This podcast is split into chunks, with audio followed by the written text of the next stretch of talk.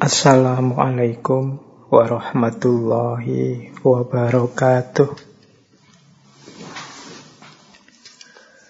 Bismillahirrahmanirrahim. Alhamdulillahi rabbil alamin. Assalatu wassalamu ala ashrafil anbiya'i wal mursalin. Sayyidina wa maulana Muhammadin wa ala alihi wa ashabihi wa man tabi'ahum bi ihsanin ila yaumiddin. Amma ba'du. Bismillah mari teman-teman kita mulai lagi ngaji filsafat kita. Di tahun yang baru tahun 2022 ini pertemuan kita pertama di tahun ini, sesi pertama kita. Uh, malam hari ini kita kembali seperti model sebelumnya, yaitu teman-teman mendengarkan suara saya. Kalau wajah saya kan sudah dilihat sebulan kemarin di sesi bulan Desember. Uh, termasuk dengan berbagai mungkin masalah-masalah suara dan lain-lain. Tapi semoga teman-teman yang memang ingin melihat wajah saya sejak kemarin sudah terpuaskan di bulan Desember kemarin. Ya. Mungkin lain waktu kita adakan lagi dan mungkin juga semoga tidak lama lagi kita bisa kajian langsung offline. Ya setiap model kajian pasti saja ada kelemahan dan kekurangannya dan juga kelebihannya. Termasuk nanti kalau sudah ketemu langsung kita offline ngaji seperti gaya ngaji-ngaji filsafat yang dulu sebelum pandemi ya jangan dikira kalau sudah offline itu mesti nanti hasilnya lebih bagus baik suara maupun tata gambarnya. Kadang-kadang juga selalu ada masalah-masalah. Termasuk kadang-kadang kan ada itu dulu ngaji filsafat beberapa sesi yang sempat tidak terekam rekamannya gagal misalnya. Kan kadang-kadang juga ada yang seperti itu tapi yang jelas semoga teman-teman bisa membedakan mana hoyah, mana wasilah. Jadi semoga tidak lupa hoyah kita, hoyah itu tujuan kita, yaitu kita mencari ilmu, kita belajar, kita nambah wawasan dengan wasilah apa pun yang mungkin. Ya termasuk apakah online, apakah dengan Zoom atau dengan rekaman atau offline ketemu langsung itu namanya wasilahnya saja. Semoga teman-teman tidak hanya sibuk di situ terus lupa dengan hakikat kegiatan kita ini ya kegiatan yang fokus pada mencari ilmunya. Saya lebih menggarisbawahi kata-kata mencari karena memang kewenangan kita, batas kita itu ada pada berusaha dan berupaya. Apakah nanti hasil benar kita dapat ilmu atau tidak? Seandainya dapat, apakah nanti manfaat benar atau tidak? Itu dalam banyak hal di luar kuasa, di luar jangkauan kita. Sering saya sampaikan, ya ilmu itu uh, logikanya seperti rezeki. Jadi kalau teman-teman berusaha bekerja ya ada kalanya berhasil, ada kalanya tidak. Nah itu kita akan menyebutnya dapat rezeki dan tidak dapat rezeki. Mencari ilmu juga begitu. Kadang-kadang kita sudah serius, konsentrasi, tapi kok ya materinya sulit, terus tidak paham. Yaitu anggap saja itu belum rezeki. Atau sebenarnya materinya mudah, ini menarik, ini tertarik saya eh kok ya terus suaranya terganggu atau uh, suaranya putus-putus seperti minggu yang lalu ya simpulkan saja itu berarti memang belum rezekinya sehingga tidak melahirkan kegelisahan-kegelisahan yang tidak perlu. Yang penting semoga semangat kita belajar tidak surut, tidak susut. Baik, Teman-teman, malam hari ini kita di bulan ini masuk ke tema falsafah hidup lagi ya untuk mengawali tahun 2022 ini. Saya lupa ini sesi falsafah hidup yang keberapa. Beberapa kali dulu kan kita ada itu sesi filsafah hidup. Cuma untuk bulan ini kita akan mengangkat tema tentang pengenalan diri. Itu seperti yang diumumkan teman-teman dari MCS ya. Tema kita bulan ini judulnya Who Am I? Siapakah aku? Ini tema yang kalau dalam dunia filsafat ini tema besar. Juga tema perennial yang mungkin tidak selesai-selesai dibahas, dikejar, dicari-cari jawabannya termasuk oleh para filosof. Siapa sih aku ini? Apa hakikat diriku? Ada ribuan jawaban, ada banyak perspektif, banyak alternatif ketika manusia berusaha memahami dan memaknai dirinya. Nah, bulan ini kita belajar tema ini meskipun nanti kita pecah jadi empat subtema yang itu mengambil beberapa aspek tertentu. Tentu saja tidak bisa kita bahas semuanya total sehingga nanti kita bisa paham benar siapa kita secara utuh. Wong yo ini tema yang ongoing proses terus menerus, tema yang tidak selesai dengan sekali dua tiga kali dibahas. Bahkan termasuk sumbangan-sumbangan pikiran dari para filosof pun tentang tema ini rasanya tidak ada selesainya. Menurut saya bahkan semua filosof itu sebenarnya berusaha menjawab pertanyaan ini dengan berbagai variasi isunya. Baik, berarti untuk bulan ini kita belajar tentang diri kita sebenarnya sebagai manusia. Kita awali Malam hari ini kita membahas tentang identitas atau mungkin lebih tepatnya tentang self identity atau personal identity. Kemudian minggu depan kalau tidak salah kita akan membahas tentang mimpi. Kemudian minggu ketiga kita akan membahas tentang kerja. Dan minggu terakhir mungkin kita melakukan refleksi-refleksi diri. Tidak hanya sebagai pribadi tapi sebagai generasi.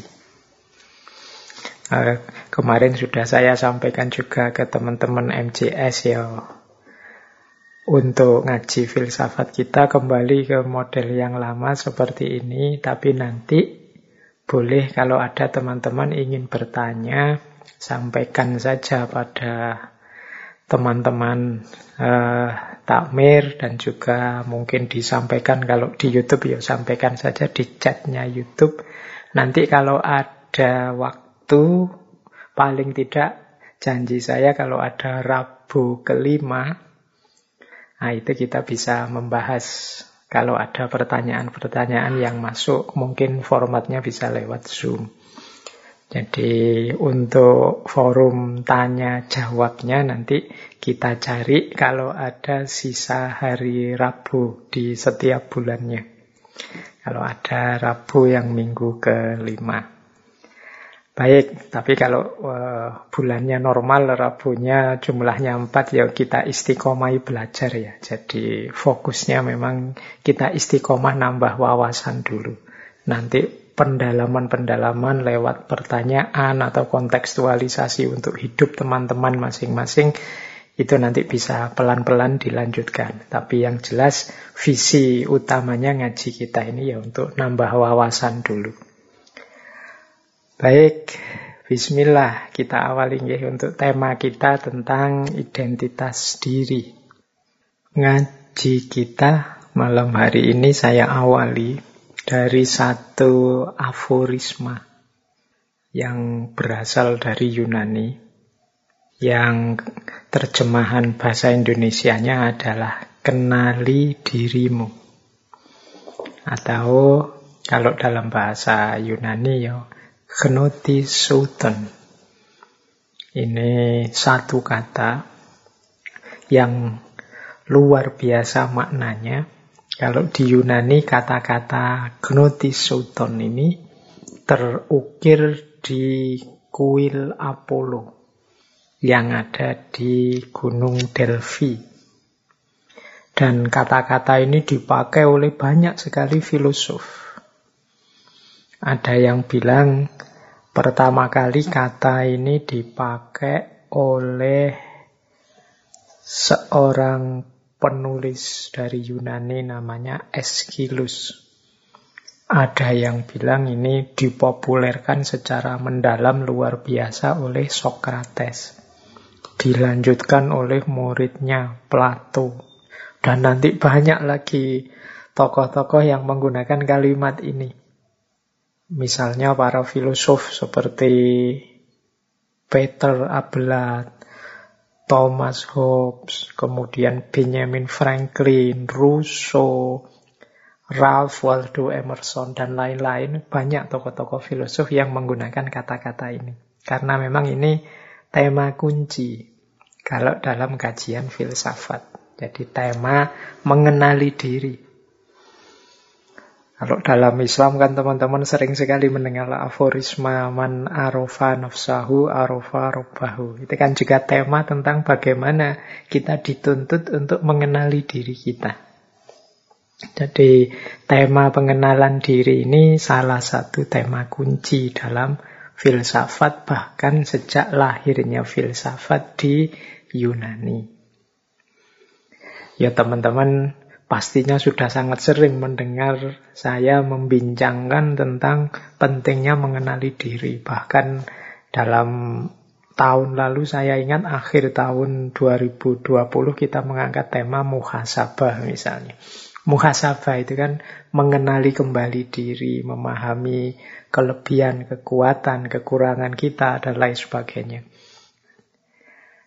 Apalagi ini awal tahun. Makanya yuk kita awali dengan bagaimana kita memahami diri.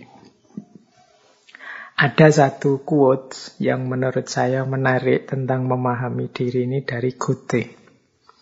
Ini saya ambil satu saja untuk mungkin merefresh pemahaman kita betapa pentingnya aspek memahami diri. Jadi kata Goethe, One must be something in order to do something. Seseorang harus menjadi sesuatu agar bisa melakukan sesuatu. Nah, ini kan ber, kalau dimaknai secara luas itu ya kita ini harus sesuatu dulu sebelum bisa melakukan sesuatu sesuatu dulu itu kan pertama-tama kita harus paham, kita harus kenal kita itu apa, kita itu siapa. Jadi kita bisa menunjuk satu barang misalnya bantal, itu kan karena kita tahu itu bantal.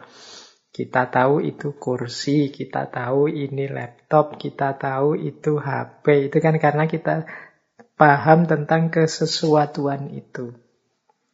Nah, maka kita juga begitu. Kita juga harus kenal kesesuatuan kita. Kalau manusia mungkin bukan sesuatu, kesiapaan kita. Tujuannya apa kalau kalimatnya Goethe tadi? Agar kita bisa to do something, bisa melakukan sesuatu. Ya kayak tadi misalnya saya contohkan, saya tahu kok kalau ini bantal. Ketika saya tahu bantal kan, terus saya ngerti benar bagaimana barang ini saya manfaatkan. Mungkin untuk alas tidur atau alas duduk untuk bersandar. Karena aku paham gunanya barang ini. Aku paham karena aku ngerti identitasnya, ngerti statusnya. Nah, itu namanya be something. Kita tahu kesesuatuannya. Nah, kita juga begitu. Kita harus kenal diri kita, siapa kita, apa kita. Sehingga kita tahu apa yang harus kita lakukan. Sehingga kita tahu bagaimana kita harus bertindak, berpikir, berperilaku. Inilah sebenarnya quotes ini menegaskan pentingnya kita tahu diri kita, pentingnya kita paham identitas kita. Misalnya sering saya ilustrasikan ya di banyak kajian. Kita mengidentifikasi diri kita sebagai seorang mahasiswa misalnya. Loh, begitu kita paham tentang kemahasiswaan kita, kemudian kan mudah bagi kita selanjutnya untuk apa yang harus saya lakukan, apa yang jangan saya lakukan. Karena aku ini mahasiswa. Oh, aku ini seorang kakak. Kalau di rumah ada adik-adik. Nah, ini kan kita nanti jelas ber, apa yang harus saya lakukan, apa yang jangan saya lakukan di rumah dengan mengidentifikasi statusku sebagai kakak. Apa yang harus aku lakukan di hadapan ayah ibu, apa yang harus aku lakukan di hadapan adik-adikku, apa yang harus aku lakukan di lingkungan sekitarku, dan lain sebagainya. Itu ketika aku sudah tahu posisiku. Ketika aku sadar siapa aku, maka one must be something in order to do something. Orang harus kenal dirinya, baru dia jelas apa yang harus dia lakukan. Hari ini banyak orang yang kesulitan mengidentifikasi dirinya, memahami posisi dan porsi hidupnya. Akhirnya dia sulit mengenali dirinya. Yang bisa dilakukan hanya ikut arus ke utara, ke selatan, yang lain ke utara, ikut ke utara, yang lain ke selatan, ikut ke selatan. Tidak punya pendirian, tidak punya patokan. Aku ini siapa, maka yang harus aku lakukan apa. Sehingga kadang-kadang, ini nyuwun sewu, kadang-kadang ada orang itu yang makomnya masih murid tapi gayanya kayak guru. Makomnya masih awam tapi gayanya kayak orang alim. Ah, itu atau sebaliknya, harusnya dia orang pinter, orang alim. Tapi kok yo gayanya kayak orang tidak tahu apa-apa, tidak peduli kiri kanan dan lain sebagainya. Padahal dia harusnya yang memberi petunjuk pada umatnya dan lain sebagainya. Ini menurut saya pentingnya orang sadar dan paham dirinya. Dengan kita kenali diri kita, kita pahami identitas kita, di sanalah jelas bagi kita selanjutnya apa yang harus kita lakukan dan apa yang jangan kita lakukan. Mana yang wajib jadi tanggung jawab kita dan mana yang ini tidak seharusnya saya lakukan. Nah, oke, okay. kalau teman-teman nanti bekerja di perusahaan, di lembaga, di organisasi apa pun, itu kan juga harus jelas ini saya posisinya apa, tugasku apa. Jadi job descriptionku apa sesuai dengan jabatan yang aku emban. Kalau di kampus misalnya, oh kalau dekan itu tugasnya ini, kalau ketua jurusan, ketua program studi itu tugasnya ini, kalau yang staff tugasnya ini dan lain sebagainya. Itu kan dia bisa melakukan tugasnya ketika tahu posisinya apa. Inilah pentingnya orang mengenali dirinya, paham status dan identitasnya. Baik, kita lanjutkan. Nah, sekarang kita awali dari definisinya. Ada banyak sebenarnya definisi-definisi yang menjelaskan tentang identitas ini. Jadi ada yang mendefinisikan identitas itu itu di slide yang saya tampilkan, saya ambil contoh tiga saja. Meskipun ada banyak sekali definisi tentang identitas yang menjadi penciri masing-masing orang. Identitas itu adalah satu konsepsi diri, hasil refleksi kita, atau satu citra diri yang kita simpulkan dengan dasar tertentu. Misalnya dengan dasar keluarga, dengan dasar gender, dengan dasar budaya, dengan dasar etnis, dan lain sebagainya. Ini identitas. Maksudnya definisi ini, identitas itu citra diri kita, konsep kita tentang diri kita. Yang itu kita ambil biasanya itu dari berbagai sumber. Misalnya, oh saya itu dari keluarga ini loh, saya itu terahnya ini loh, saya masih keturunan ini loh. Nah ini menegaskan identitas berdasarkan keluarga. Atau berdasarkan etnis. Oh, saya orang Jawa. Oh, saya Sunda. Oh, saya Bugis. Saya Madura dan lain sebagainya. Ini ini kan konsep diri, citra diri yang kita simpulkan tentang diri kita berdasarkan uh, etnis kita, berdasarkan budaya kita. Ini definisi pertama. Jadi, yo kalau berdasarkan definisi ini berarti nanti diri kita ini punya citra sendiri sesuai kesimpulan kita, konsep yang kita buat untuk diri kita. Saya itu Muslim, Indonesia, Jawa. Nah, itu ini kan konsep kita tentang diri kita. Jadi karena Jawa itu gaya saya begini, oh karena Muslim yang saya lakukan ini, karena Indonesia yang saya perbuat dan saya aktivitas saya ya tentang ini dan lain sebagainya. Nah, ini definisi pertama. Ada lagi definisi kedua tentang identitas. Kalau ini lebih dalam, identitas itu didefinisikan sebagai distinct personality of an individual regarded as a persisting entity. Jadi kepribadian itu satu personalitas, eh, identitas itu satu kepribadian yang khusus dari seseorang yang dianggap sebagai sesuatu yang menetap. Kalau tadi yang di definisi pertama, identitas itu kan sesuatu hasil relasi kita dengan yang di luar diri. Kalau di definisi yang kedua itu identitas itu ya identitas itu sesuatu yang menetap, kepribadian yang menetap dalam diri kita.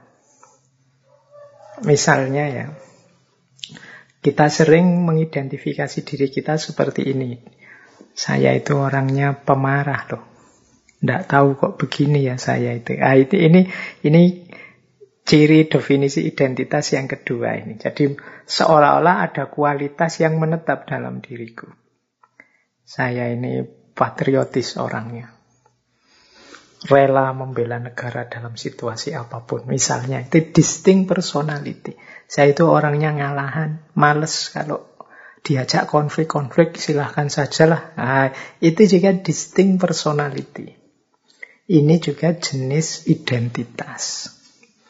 Jadi selain definisi pertama tadi yang kita mengafiliasikan diri dengan macam-macam variabel di sekeliling kita, ada juga definisi kedua. Kalau ini identitas itu ya sebagaimana karakter yang menetap dalam diri kita. Itulah aku, inilah aku. Nah ini biasanya definisi identitas yang kedua.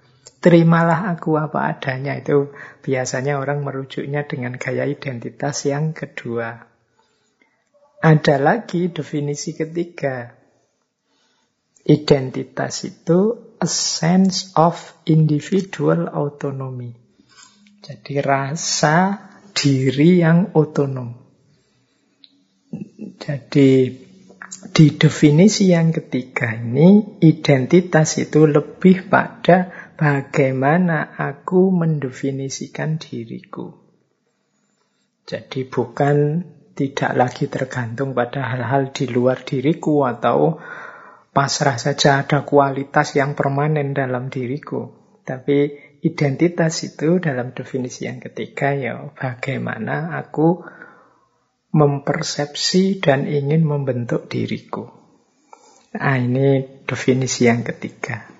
Jadi identitas itu ada kalanya hal-hal yang ditambahkan dalam diri kita karena relasi kita dengan yang di luar diri. Ada kalanya identitas itu dianggap ya karakter, dianggap sebagai ciri yang khas unik dari diri kita. Ada yang menganggap ya identitas itu adalah cermin dari kebebasan kita untuk membentuk diri kita seperti yang kita inginkan. Jadi ini tiga definisi dari identitas. Yang satu terserah pada hubungan-hubungan di sekeliling kita. Yang kedua harus kita cari karakter-karakter khusus kita. Yang ketiga terserah pada kita seperti apa kita ingin membentuk diri kita.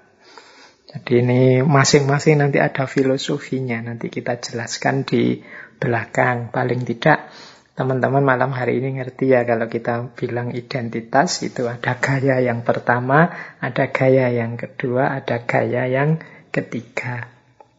Kalau yang ada di KTP-KTP itu biasanya ya gaya pertama.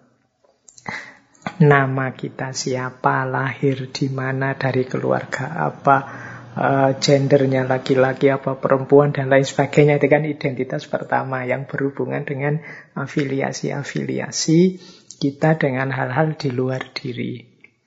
Ada yang kedua, yang kedua itu berarti kalau teman-teman belajar tasawuf, belajar filsafat tentang manusia, sisi batin dan lain-lain ini membahas karakter identitas yang menetap sosok sisi manusiawi kita. Ada lagi versi identitas itu ketiga, yaitu bagaimana kita membentuk diri kita, berproses, membentuk dunia ini seperti yang kita inginkan. Nah, itulah nanti jadi penciri kita.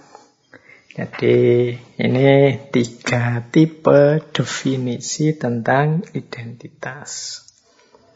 Ya kalau mau lebih didetailkan lagi, di situ saya bedakan ada personal identity, ada cultural identity dan social identities, dan juga others. Others itu parameter-parameter yang lain. Personal identity ini lebih pada definisi identitas yang kedua dan ketiga. Dan malam hari ini sebenarnya kita akan lebih fokus pada personal identity-nya. Bagaimana kita memahami diri personal kita. Kalau yang cultural, kultural, dan sosial ya nanti mungkin ada sesi yang lain kita perdalam lagi tentang identitas-identitas sosial kultural.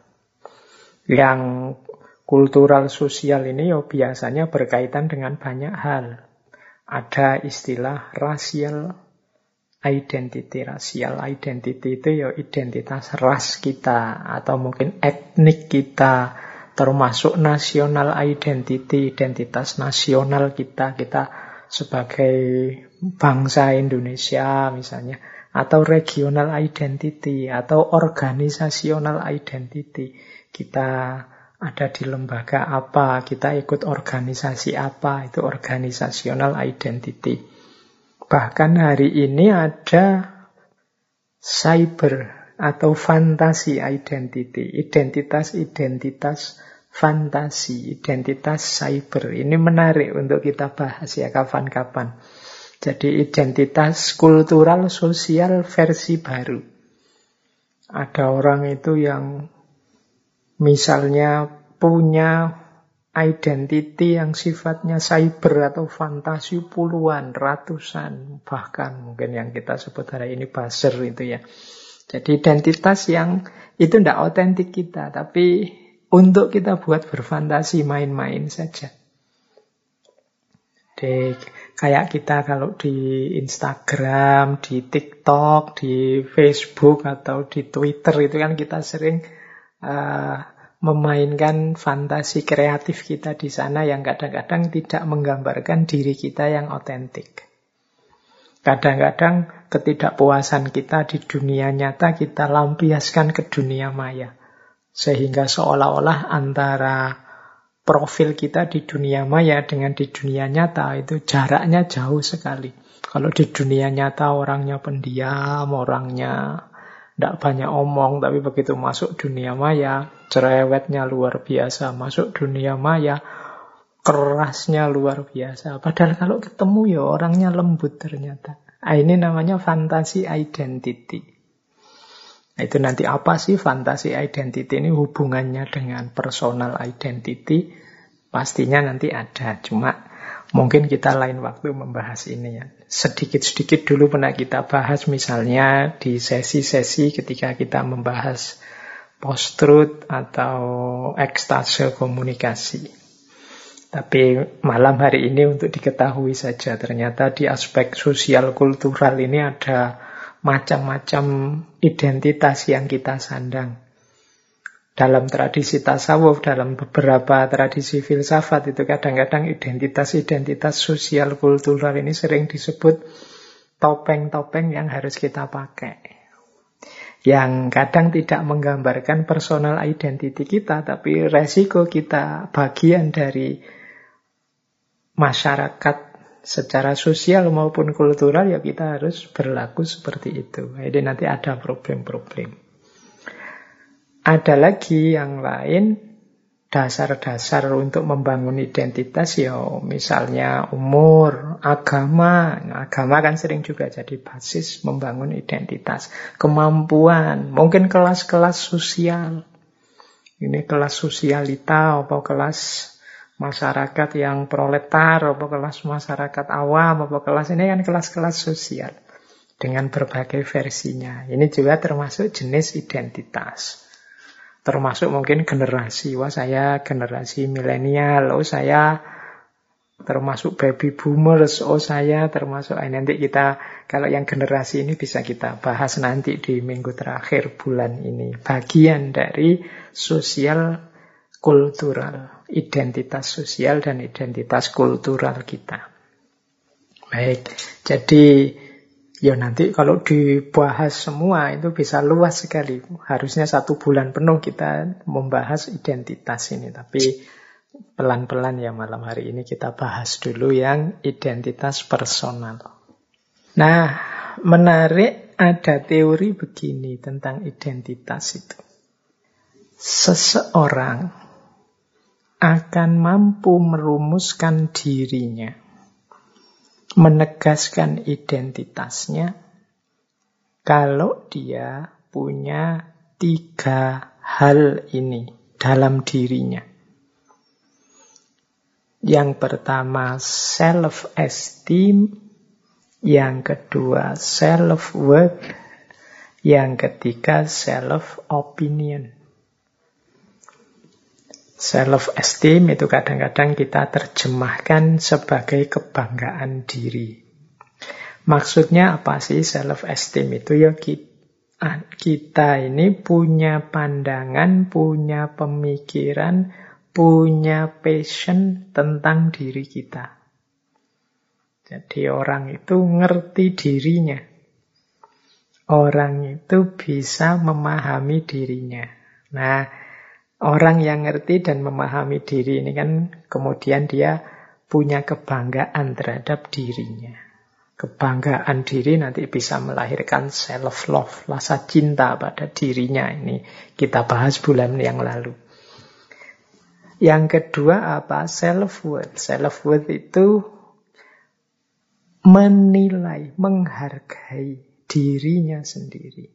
Jadi cara kita menghargai diri. Itu namanya self-worth. Yang ketiga self-opinion. Self-opinion itu bagaimana kita menilai diri kita. Jadi kita punya nilai, kita punya judgment. Misalnya, oh saya itu orangnya sebenarnya sabar kok kalau kalian tidak keterlaluan. Saya itu orangnya easy going saja, yuk jalan saja. Ini namanya self-opinion. Jadi punya persepsi tentang diri sendiri, self opinion, punya nilai penghargaan terhadap diri sendiri dan punya kebanggaan terhadap diri sendiri. Ini akan jadi variabel, ini akan jadi basis bagi pembangunan identitas diri. Ya tidak mungkin kita bisa menegaskan diri kita menegaskan keberadaan kita kalau kita tidak kenal siapa diri kita, kalau kita tidak menghargai diri kita, kalau kita tidak bangga tentang diri kita. Ya awalnya bangga itu ya mestinya ya ngerti dan menghargai. Ini nanti jadi dasar self esteem, self worth dan self opinion.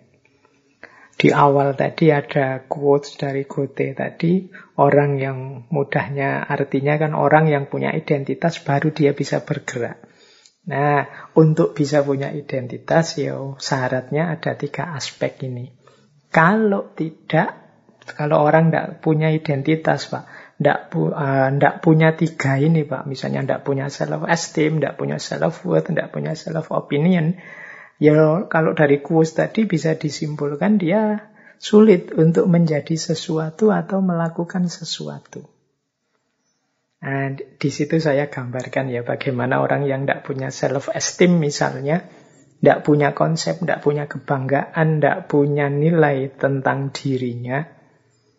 Misalnya orang yang menganggap dirinya rendah, menganggap dirinya tidak penting, alah siapa sih aku ini, dan lain sebagainya dalam makna yang sebenarnya ya bukan sekedar untuk uh, rendah hati atau menghargai perasaan orang lain demi sopan santun. Kadang-kadang kan kita memang apalah saya ini, tapi itu demi sopan santun saja sih ya. Aslinya saya tidak begitu ya. Saya ngerti saya punya kemampuan, punya kapasitas. Ya kalau demi etika sopan santun tidak masalah. Tapi jangan sampai kita benar-benar tidak punya nilai, tidak punya kebanggaan, tidak punya respect terhadap diri kita sendiri. Karena pasti itu akan jadi awal kegagalan kita. Coba dilihat lingkaran itu. Itu saya gambarkan lingkaran orang uh, mengenali dirinya. Kalau orang low self-esteem, orang yang kebanggaan dirinya rendah, itu biasanya dia negatif expectation, expectancies. Jadi harapan-harapannya serba negatif. Orang yang tidak percaya diri, tidak respect terhadap dirinya, tidak menganggap dirinya bernilai, itu kan dia merasa tidak bisa apa-apa.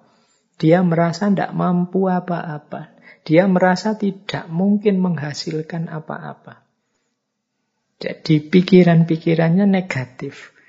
Ah, apa ya aku bisa? Ah, siapa sih aku? Ah, apa ya aku mampu? Nah, ini diawali dari low self-esteem tadi. Karena dia menilai dirinya terlalu rendah. Kalau orang pikirannya serba negatif seperti itu, selanjutnya pasti low effort low effort itu ya dia males. Tidak akan sungguh-sungguh bekerja, berkarya, melakukan sesuatu. Karena dia punya ketakutan, punya kecemasan yang tinggi tentang dirinya.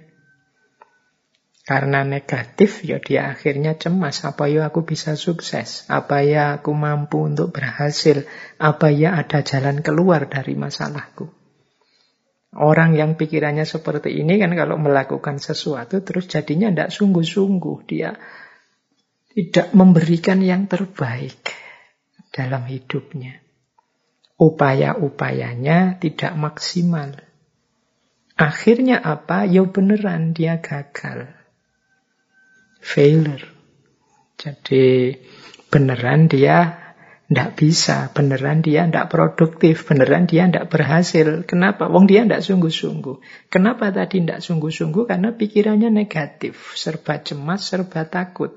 Kenapa dia negatif, serba cemas, serba takut? Karena dia tidak bangga dengan dirinya. Dia menilai dirinya terlalu rendah. Pada akhirnya kalau sudah gagal, self-blame mencela dirinya sendiri, mengutuk dirinya sendiri, uh, apalagi memaki dirinya sendiri. Hasilnya apa kalau sudah self-blame? Tambah rendah diri, tambah minder, tambah low, tambah rendah self-esteemnya.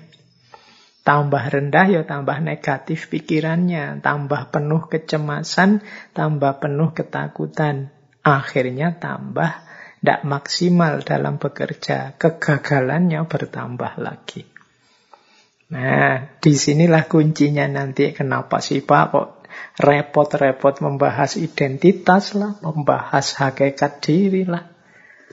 Yang penting hidup ini kan dijalani saja. Loh, untuk bisa menjalani saja hidup itu kan kita juga harus tahu siapa diri kita, kita ada di posisi yang mana, kebisaan kita apa, ketidakbisaan kita apa, kan kita juga harus ngerti itu. Kalau tidak, khawatirnya nanti kita jatuh pada kegagalan-kegagalan, terus menyalahkan diri sendiri, akhirnya rendah diri, akhirnya pikirannya tambah negatif, tambah takut, tambah cemas, kerjanya tidak maksimal, tambah gagal, tambah menyalahkan diri. Ini lingkaran setan ini semoga bisa kita putus. Allah menciptakan kita itu sebagai makhluk yang paling dicintai dan paling dimuliakannya. Tidak ada manusia itu yang rendah dan layak direndahkan. Semua manusia dalam aspek kemanusiaannya, hakikat dirinya sebagai manusia itu mulia. Perilaku dan tindakan kita lah yang membuat kita kemudian jadi rendah atau kemudian malah jatuh derajat kemanusiaan kita. Jadi ini dasar pengenalan diri. Jadi untuk mengenal diri sebelum kita membangun identitas, kita harus punya self-esteem, self-worth, dan self-opinion. Kebanggaan diri, penghargaan diri, dan nilai pandangan tentang diri sendiri. Oke, ambil nafas sebentar yang sudah menyiapkan minum cemilan boleh sambil minum sambil santai. Kalau ndak pakai zoom gini, teman-teman kan bisa bebas sambil kelesetan. Kalau sumuk ya sambil kipas-kipas, santai saja. Nah, kita lanjut. Ada istilah menarik yang mungkin sering kita dengar, yaitu istilah krisis identitas. Krisis identitas itu orang yang sadar tentang pentingnya identitas, tapi dia merasa masih belum punya identitas dalam tanda petik ya. Mungkin identitas di sini yang dimaksud identitas dalam definisi yang kedua dan ketiga tadi. Kalau identitas yang sifatnya sosial, kultural, kita ini anak mana, rasnya apa, etnisnya apa, dan lain sebagainya kan pasti punyalah ya setiap orang. Tapi krisis identitas di sini dalam definisi yang kedua yaitu siapa sih aku ini hakikatnya. Aku ini bisa apa? Aku ini kemampuanku apa? Keistimewaanku apa? Keunikanku apa? Apa yang harus aku lakukan?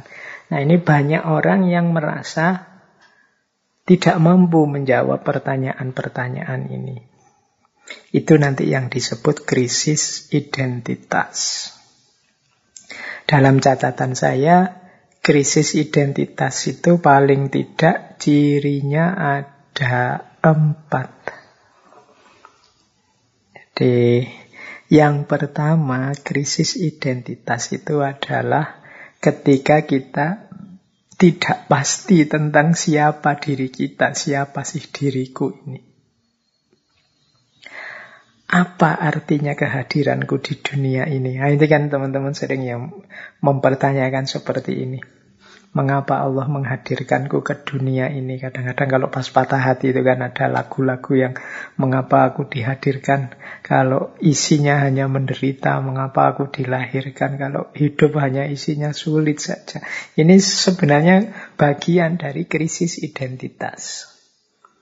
Ketika orang mengalami kekecewaan-kekecewaan, ketika orang mengalami kegagalan-kegagalan, atau ketika orang gagal memahami dirinya, gagal berefleksi tentang nilai penting dirinya. Terjadi krisis identitas. Ini banyak dialami biasanya oleh anak-anak muda ketika kebingungan membangun jati dirinya.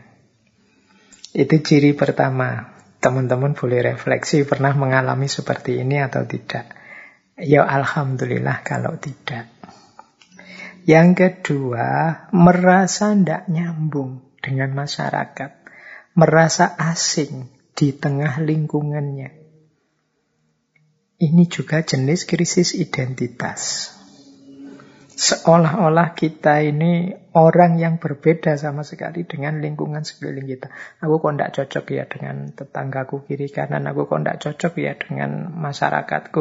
Aku kok tidak cocok ya dengan Indonesia ini kok kayak gini. Nah, ini jenis krisis juga. Gelisah dengan situasi, gelisah dengan fakta hidup, dengan lingkungan hidupnya. Kan banyak hari ini mungkin ada ya, saya nggak berani menyebut banyak. Di antara kita yang, wah aku kok Indonesia ya, Indonesia itu kok kayak gini ya, nggak nyaman aku. Sulit menerima fakta kenyataan hidup yang harusnya ya mau ndak mau wong kita ini lahir di sini, hidup di sini, tanah dan air kita di sini. Tapi kita merasa tidak nyambung, tidak nyaman, tidak cocok, tidak sesuai. Ini bagian dari krisis identitas. Jadi kita merasa tidak klik, kita merasa asing. Semoga teman-teman yang ngaji filsafat tidak ada yang seperti ini. Tidak terhubung dengan lingkungan sekelilingnya. Yang ketiga, orang yang mengalami krisis identitas di antara cirinya adalah Orang yang ingin selalu dihargai dan selalu menuntut untuk diakui keberadaannya. Ini ciri ketiga. Kalau teman-teman misalnya merasa, lu aku kok dicueki terus ya. Terus tertantang untuk tampil terus. Aku harus muncul, harus dihargai, harus dianggap ada. Nah, ini menunjukkan mungkin teman-teman mengalami krisis identitas. Jadi teman-teman tidak pasti tentang dirinya. Akhirnya untuk memastikan menunggu pengakuan dan penghargaan orang lain. Kita tidak yakin tentang kapasitas kedirian kita. Akhirnya kita menunggu orang lain setuju, orang lain mengakui, orang lain menghargai diri kita. Nah, kalau hari ini mungkin banyak mungkin di antara kita yang menunggu merasa berharga. Misalnya kalau sudah posting di medsos terus wah yang like banyak sekali, followerku banyak sekali, yang subscribe banyak sekali ya. Terus kita baru wah berarti aku ini eksis ya, aku ini ada, aku ini dihargai dan kita ingin terus seperti itu untuk menegaskan bahwa kita ini selalu ada dan selalu dihargai. Ah, ini ada kalanya merupakan ciri orang yang sedang krisis identitas. Dia belum mantap dengan konsep dirinya. Dia membutuhkan pengakuan, membutuhkan penghargaan yang lain tentang keberadaan dan keunikan dirinya. Nah, ini ciri yang ketiga dari krisis identitas. Ciri yang keempat ini lanjutannya yang tadi, nomor tiga sebenarnya. Kalau yang ketiga tadi kan selalu menuntut untuk diakui dan dihargai. Yang nomor empat ini orang yang selalu merasa dirinya sangat penting. Di menganggap dirinya itu sangat penting. Masyarakat, lingkungan, keluarga, teman-teman, dan lain sebagainya di sekelilingnya itu hadir hanya dalam rangka menegaskan dirinya penting. Dia menganggap dunia itu seolah-olah berputar di sekeliling dirinya saja. Ah, ini juga bagian dari orang yang mengalami krisis identitas. Jadi yo ini untuk memahamkan teman-teman saja ya tentang istilah krisis identitas ini karena di antara kita mungkin ada yang mengalami ini. Jadi kalau ditanya tentang siapa sih aku itu, hakikatnya aku apa sih? Khasnya aku itu apa? Keunikan penciriku apa? Itu kan kesulitan untuk menyimpulkan akhirnya menuntut keluar. Jadi menuntut diakui, dihargai, memposisikan diri sebagai sangat penting dan lain sebagainya. Jadi menunggu diakui dari luar bahwa dia ini sesuatu. Nah, itu ciri tentang orang yang krisis identitas. Jadi tidak pasti tentang identitas dirinya, siapa aku, tidak nyambung dengan masyarakatnya, selalu menuntut untuk diakui, dihargai, dan merasa diri sangat penting di hadapan orang lain. Nah, ini bahan ya, ini jangan dipakai untuk nuding orang lain ya, kita pakai untuk refleksi diri kita sendiri. Jangan-jangan kita pernah ngalami ngalami ini. Ya tentu saja orang yang mengalami krisis identitas ini waktunya akan banyak habis dipakai untuk mengejar pengakuan dan penghargaan dari orang lain. Atau waktunya habis untuk dia mencari-cari makna hidupnya. Ya, di proses ini kan nanti membuat seseorang kehilangan banyak waktu yang seharusnya mungkin bisa lebih bermanfaat. Misalnya dia sudah tahu tentang siapa aku, posisiku, apa yang harus aku lakukan, apa yang jangan aku lakukan. Ini kan belum nyampe level ini. Di tahap krisis identitas ini orang kebingungan tentang siapa dirinya. Baik.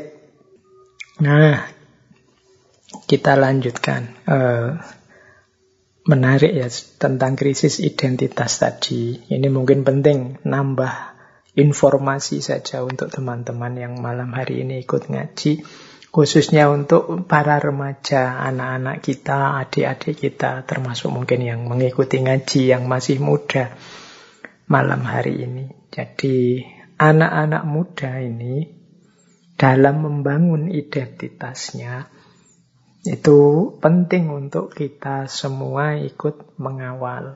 Penting untuk kita semua ikut peduli. Tidak hanya orang tuanya, tapi juga lingkungan dan masyarakatnya. Karena anak-anak muda, para remaja ini, kalau dalam teorinya, mereka ini melakukan uh, pembentukan identitas itu antara lain dengan empat cara. Jadi yang pertama, mereka ini membangun identitasnya, ini yang menurut saya yang positif ini yang pertama, yaitu dengan melalui simbol-simbol mengikuti tata nilai yang ada di sekelilingnya. Jadi mengikuti masyarakatnya.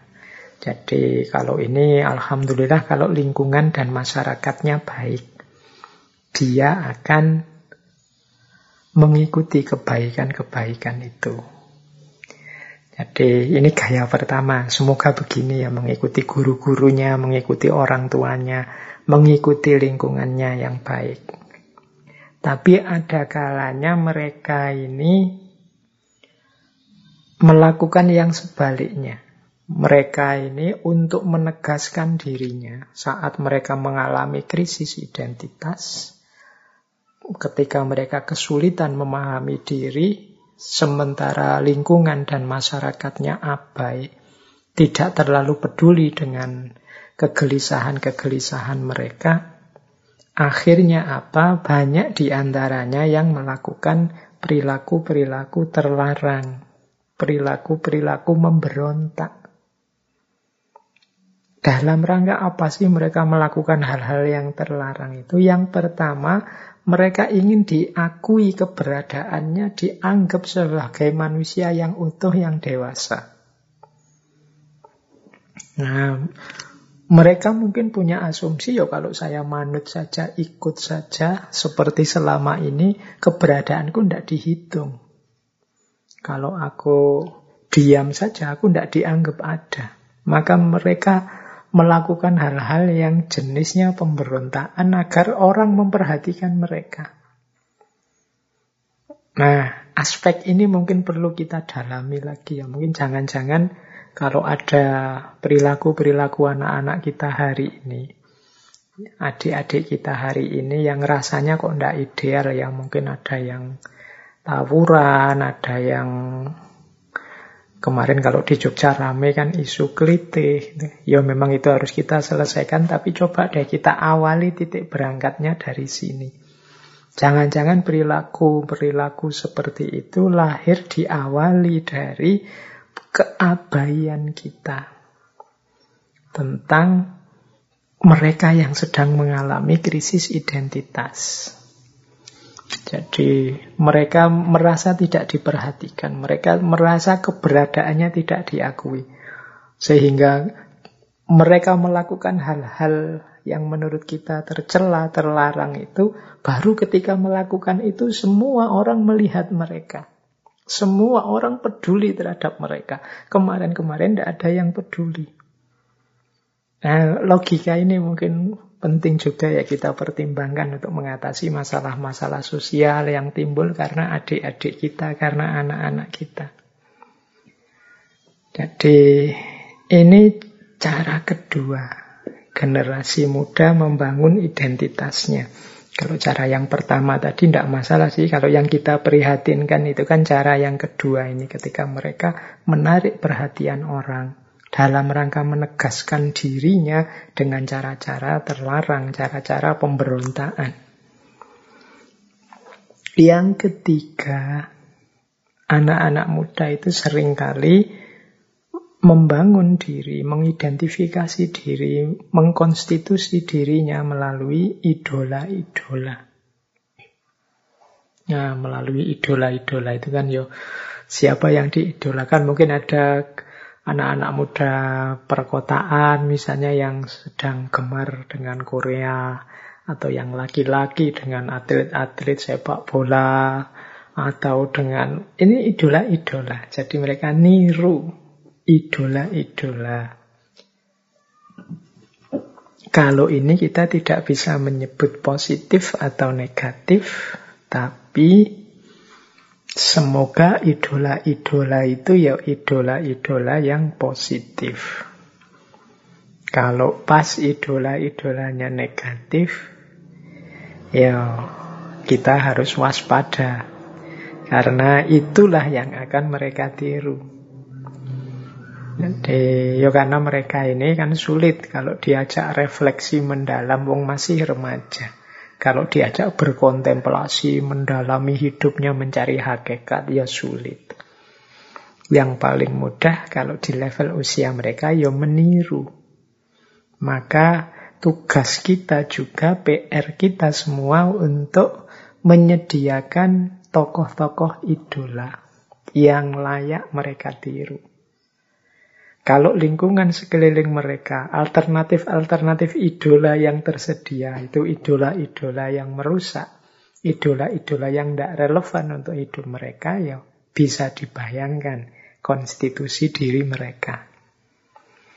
Jadi ini sebenarnya sisipan saja tema karena hari ini banyak kita lihat calon-calon generasi masa depan anak-anak muda yang harapan kita semua justru membangun dirinya, mengkonstitusi dirinya dengan hal-hal yang mungkin tidak cocok dengan ideal-ideal yang selama ini kita yakini.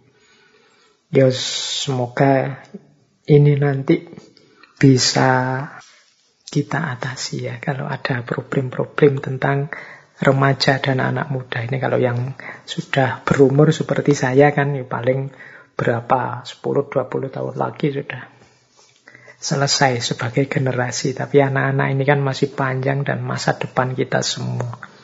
Penting bagi kita untuk membangun identitas diri mereka seideal mungkin yang kita inginkan. Baik, kita lanjutkan lagi sekarang kita agak ke filsafatnya ya teman-teman tentang identitas ini. Jadi nanti bagaimana sih cara kita membangun identitas, membentuk identitas, itu kalau secara filosofis juga bergantung pada filosofi hidup masing-masing orang. Dalam catatan saya, ketika orang membangun identitas itu berhubungan dengan cara dia memahami hidup. Nah, orang memahami hidup itu secara umum, ini secara umum saja ya, ada empat gaya. Ada gaya fatalistik, ada gaya humanistik, ada gaya dualistik, ada gaya konstruktivistik. Fatalisme, humanisme, dualisme, dan konstruktivisme. Ini kita mulai belajar filsafatnya ini. Nah, dari perspektif fatalisme, menganggap ya hidup ini sudah sepenuhnya ada mekanismenya manusia itu tidak bebas di hadapan mekanisme-mekanisme ini. Termasuk siapa aku, konstitusi diriku, dan lain sebagainya itu ya sudah ada polanya. Kalau bahasa agama ya sudah ada takdirnya sendiri-sendiri. Nah, bagi orang yang perspektifnya fatalistik ini, ya dia isinya hidupnya adalah pasrah saja. Jadi kalau ada orang yang, Pak, saya mengalir saja lah, Pak, saya ikuti aliran hidup ini seperti apa. Nah, gaya seperti ini namanya gaya fatalistik. Ini saya tidak ngomong mana yang lebih benar, mana yang salah, mana yang pas ya. Ini perbedaan persepsi tentang hidup. Ada orang yang persepsinya fatalistik, sehingga dia gayanya cenderung pasrah saja. Kok bisa ya Pak ada orang yang gayanya fatalistik misalnya? Ya mungkin saja wong setiap orang itu sesuai dengan konstruksi sejarahnya masing-masing. Saya kasih contoh ya misalnya kenapa kok ada orang fatalistik? Uh, dalam ilmu kalam itu ada analisis misalnya tentang kenapa sih ajaran-ajaran kalau dalam Islam itu ya Jabariyah misalnya. Jabariyah itu kan bahasa Arabnya dari fatalisme. Bahwa orang itu bisanya ya pasrah saja pada Tuhan. Kenapa ajaran ini bisa hidup misalnya di Timur Tengah? Zaman dulu misalnya. Nah, itu ada analisis begini karena konstruksi geografisnya Timur Tengah itu. Di situ kan banyak padang pasir, banyak. Jadi secara geografis itu manusia itu benar-benar tidak berdaya di hadapan alam. Kalau orang di padang pasir itu kalau kena badai pasir, kalau pas tidak ada air dan lain sebagainya, itu kan situasi yang tidak ramah untuk manusia. Berhadapan dengan situasi-situasi semacam itu terus-menerus ya manusia kemudian cenderung pasrah.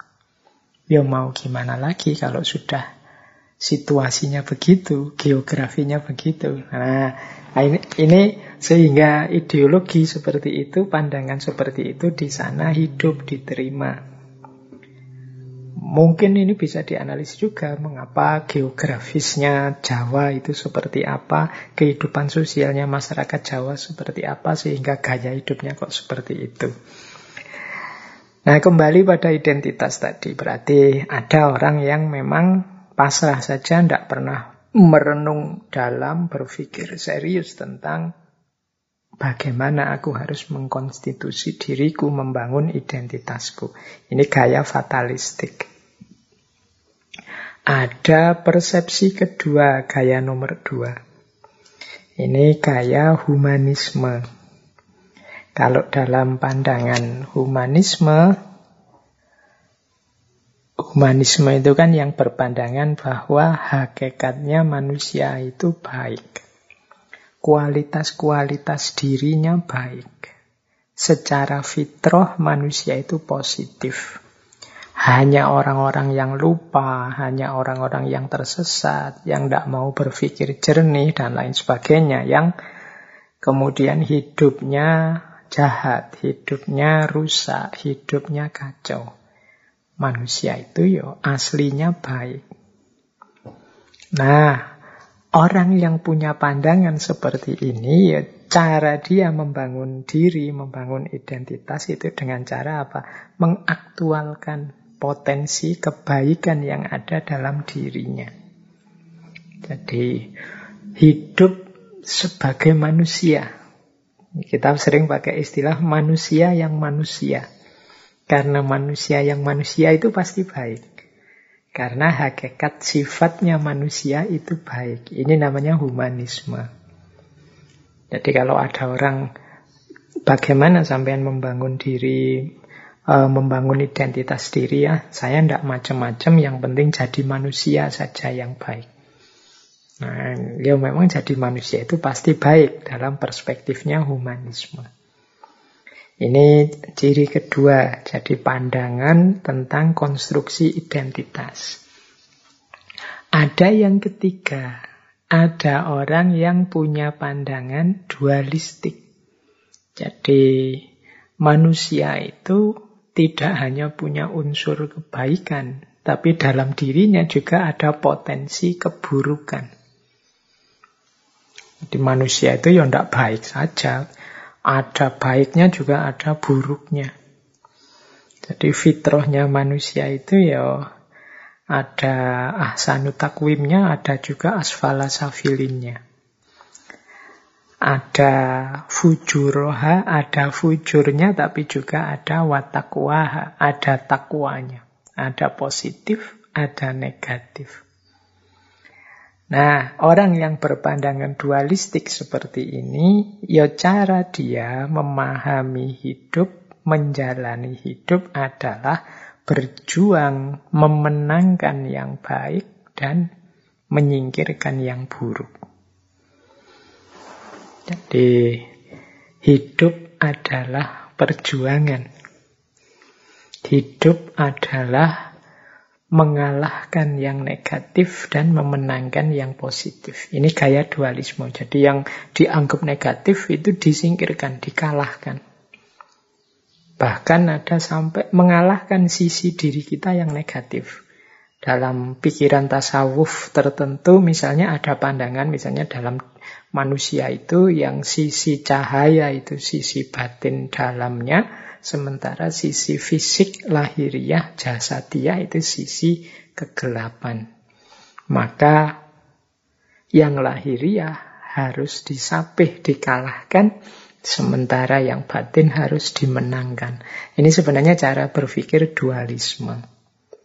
Jadi membangun identitas diri dengan cara memilih sisi baik diri kita, menyingkirkan sisi buruknya. Nah ini gaya yang ketiga. Nanti ada gaya yang keempat. Gaya yang keempat ini namanya konstruktivisme. Konstruktivisme ini asumsi dasarnya begini ya, manusia itu seperti kertas kosong. Teman-teman pernah mendengar istilah ini ya, manusia itu ya terlahir kosong, tergantung nanti dia diisi apa, diwarnai dengan apa, dibentuk menjadi apa. Jadi kalau dalam Islam kan ada masyhur sekali hadis kullu mauludin yuladu alal fitrah. Setiap anak yang lahir itu dalam kondisi fitrah suci fa'abawahu yuhawidanihi au yunasironihi au yumajisanihi. Dua orang tuanya lah yang membuat dia jadi Yahudi, jadi Nasrani, atau jadi Majusi. Jadi manusia itu kosong, tergantung nanti dia dibentuk seperti apa. Ini namanya konstruktivisme. Identitas itu ya tergantung kitanya mau dibentuk seperti apa. Nah itu konstruktivis namanya.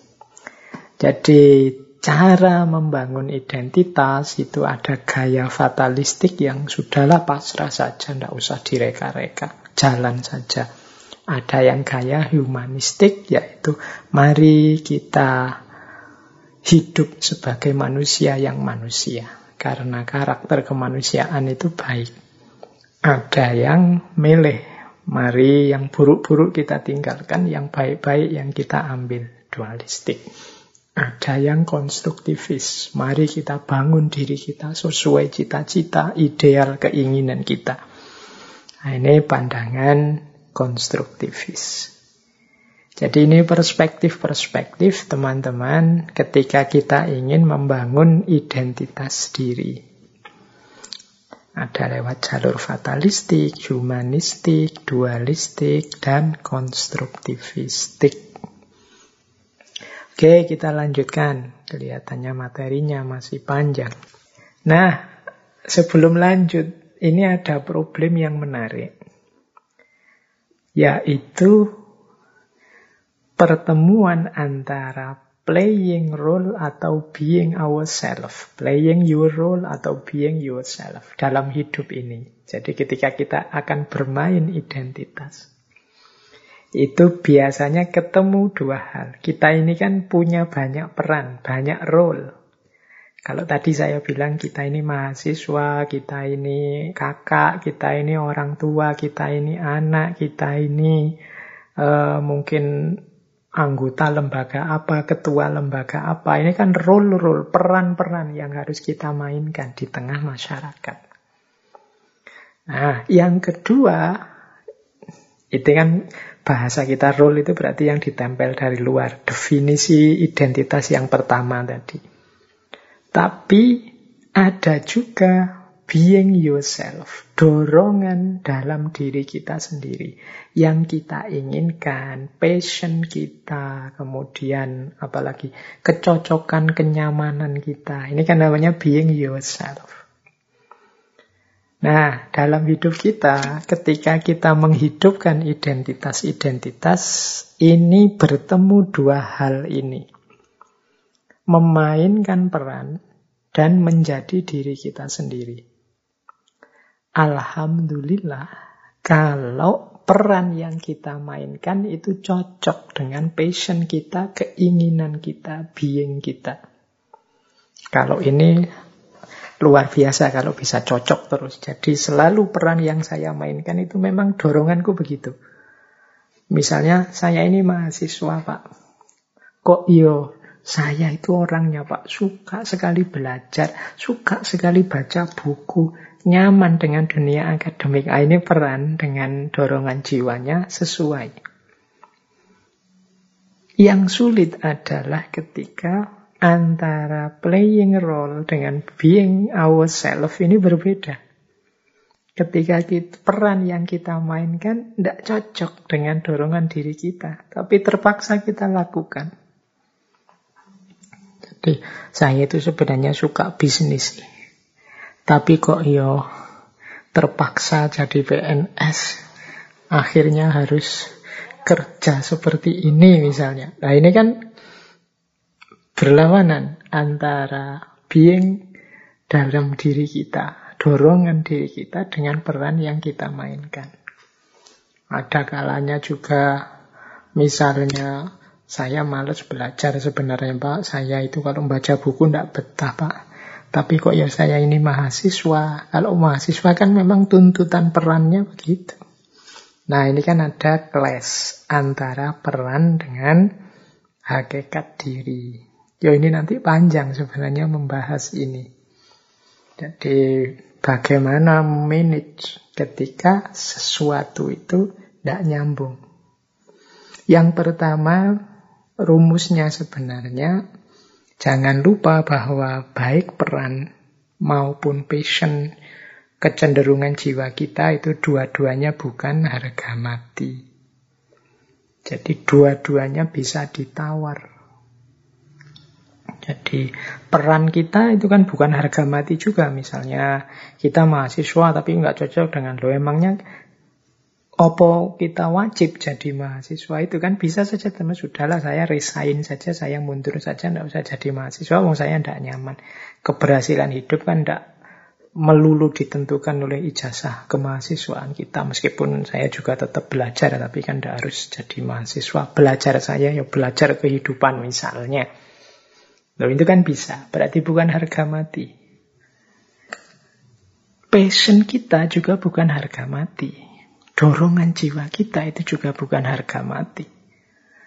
Kecuali bagi orang-orang tertentu yang manja, sentimental, atau idealistik yang tidak bisa ditawar. Jadi karakter kita itu kan kita yang membentuk. Jadi pembiasaan-pembiasaan kita. Jadi ya tinggal kita lanyahkan, kita biasakan, mungkin dorongan jiwa ini bisa berubah. Aslinya saya itu Pak males membaca, tapi lama-lama membaca ternyata asik juga. Lama-lama malah saya senang baca kok Pak. Aslinya saya males ke masjid, tapi sekali dua kali kok nyaman. Lama-lama kok nyaman, kalau tidak ke masjid malah tidak enak. Nah, ini berarti apa? Dorongan jiwa itu bukan sesuatu yang tidak bisa ditawar. Jadi seandainya kelas pun tidak masalah teman-teman ingin menghidupkan atau memperjuangkan yang mana. Tergantung prinsip-prinsip ideal dalam hidup yang ingin kita jalankan. Yang kedua, pastikan dalam kelas tadi pertemuan antara peran dengan diri kita itu dua-duanya memang isinya kebenaran. Yo kalau salah satu keburukan, yo yang harus ditinggal adalah yang buruk dan yang salah. Entah di posisi mana kebaikan dan kebenaran itu, itu yang harus kita hidupkan. Misalnya dorongan jiwaku yang salah peranku ini benar baik, ya tetap harus kita mau mengalahkan dorongan jiwa yang salah tadi.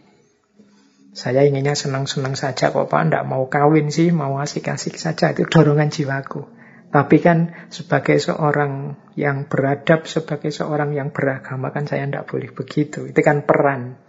Peran adab di tengah masyarakat, peran agama, role sebagai orang beragama yang harus kita jalankan. Kalau dalam posisi ini kan kelihatan peran kita yang positif, baik benar. Sementara dorongan jiwa kita yang ingin senang-senang saja itu tidak sesuatu yang positif.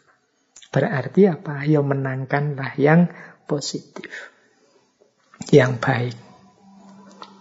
Kalau dua-duanya sama-sama baik gimana Pak? Dua-duanya sama-sama positif. Ya silahkan saja dipilih mana yang diberati. Berarti milih mana saja ya benar. Dan tidak masalah wong dua-duanya bukan harga mati. Jadi ini mungkin ini diskusinya bisa panjang. Silahkan nanti setelah ini teman-teman bikin diskusi-diskusi sendiri tentang bagaimana menyeimbangkan peran-peran yang harus kita mainkan dalam hidup dengan dorongan jiwa kita sendiri. Jadi identitas-identitas relasional kita sebagai orang Indonesia, sebagai seorang Muslim, sebagai orang Jawa, sebagai mahasiswa, sebagai kakak, sebagai warga masyarakat, dan lain sebagainya. Ini kan peran-peran identitas yang harus kita mainkan dengan diri kita sendiri. Dorongan jiwa, passion kita, hasrat cita-cita, ideal kita, dan lain sebagainya. Ini problem umum yang dialami dan dirasakan setiap orang. Baik, itu beberapa problem filosofis tentang identitas. Kita lanjutkan lagi. Ini lebih dalam lagi filsafatnya. Jadi ada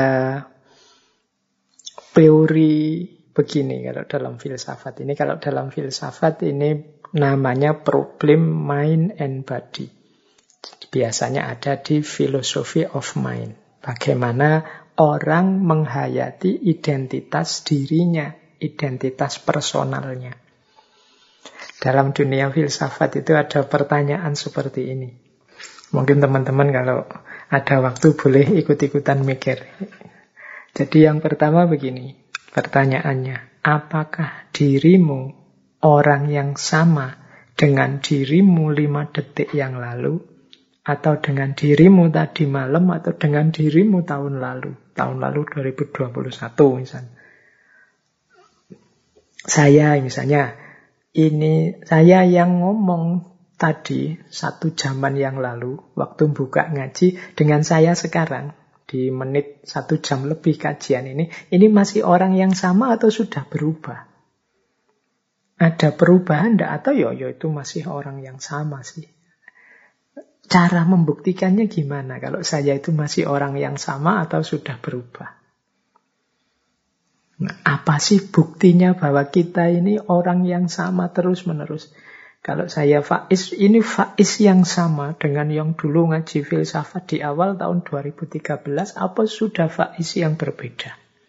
Ketika ngaji filsafat sudah 300 sekian serinya.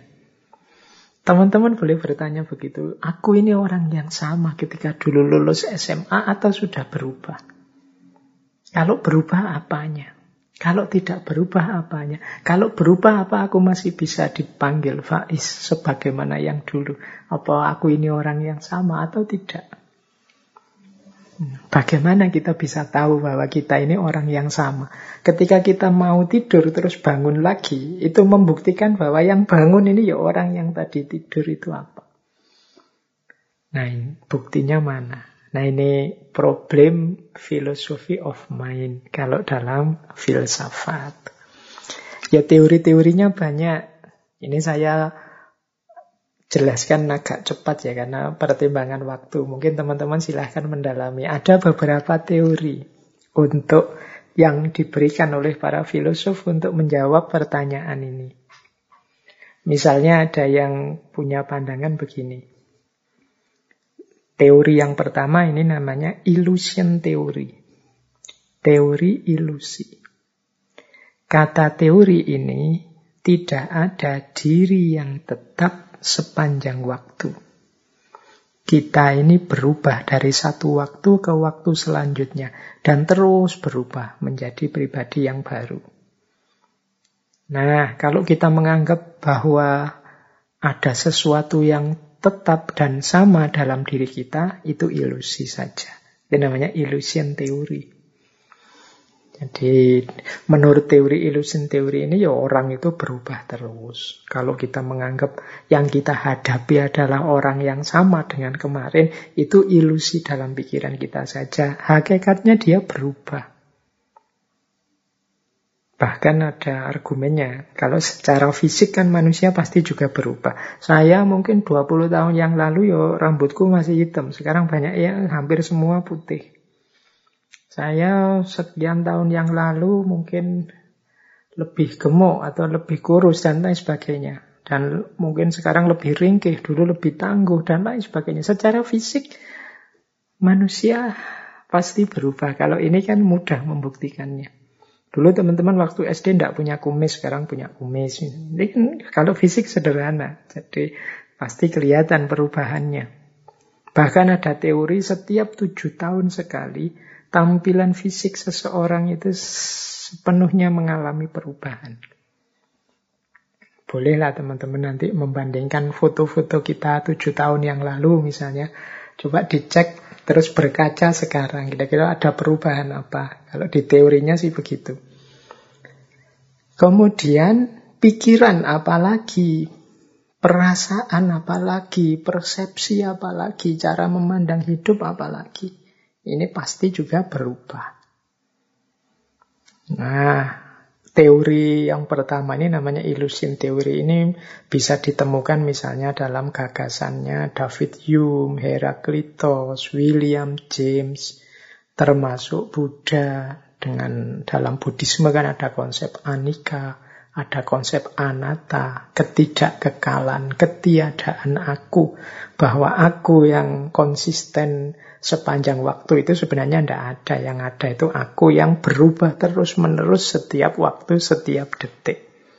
Aku ini tidak sama loh dengan aku yang dulu. Jadi kalau teman-teman lagi gegeran dengan pacarnya kan biasanya sering digugat begitu. Kamu kok sekarang berubah, tidak seperti yang dulu. Lo memang manusia itu hakikatnya berubah. Jadi tidak mungkin sama. Kalau kamu nganggapnya sama, itu hanya ilusi saja. Hakikatnya dia berubah. Oke, itu namanya illusion teori. Teori pertama. Ada teori kedua. Teori kedua ini namanya body theory. Atau kadang disebut physical continuity. Ini pemahaman yang namanya common sense biasanya kita pakai.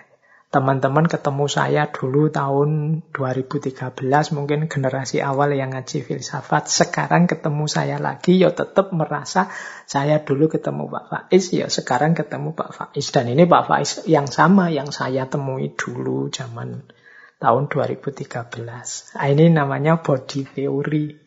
Jadi ketika kita berhadapan dengan sosok yang sama, meskipun mungkin fisiknya berubah, Mungkin dulu saya gemuk misalnya, mungkin dulu kumis saya panjang, sekarang tak potong misalnya. Itu kan berubah sebenarnya, tapi tetap kita sadari bahwa ini orang yang sama, Faiz yang sama. Nah, ini namanya body theory. Jadi atau teori physical continuity. Meskipun sama sekali berubah, misalnya uh, saya melakukan operasi plastik total misalnya, sehingga berubah sama sekali. Tapi kan kalau kita tahu ini Pak Faiz dulu ya, memang operasi plastik saja sekarang wajahnya berubah. Tapi tetap aku nganggep ini Pak Faiz. Ini namanya body theory. Jadi asal aku berhadapan dengan sosok ini, apa pun perubahannya ya tetap dia orang yang sama. Nah ini teori kedua. Ada teori ketiga, namanya soul theory. Kalau ini kebalikannya yang tadi. Kalau yang tadi yang hakiki itu yang fisik, kalau ini yang jiwa. Jadi ini kalau di, kita sering melihatnya lahir dan batin. Kalau ini yang hakiki itu ya yang batin, yang jiwa. Jadi kalau fisik ini berubah-ubah nanti mati. Kalau jiwa itu yang hakiki. Justru mengenali seseorang itu ya jiwanya. Apa yang ada di balik yang fisik.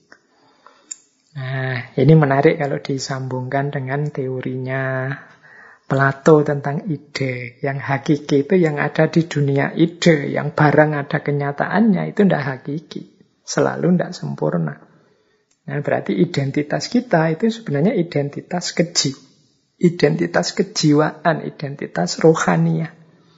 Kalau identitas fisik tidak bisa jadi pedoman. Nah, ini namanya soul theory, psychological continuity. Jadi psikologisnya, isinya. Mengapa sih tadi ketemu saya, meskipun wajahku berubah, teman-teman masih menganggap saya? Ya karena isinya, batinnya.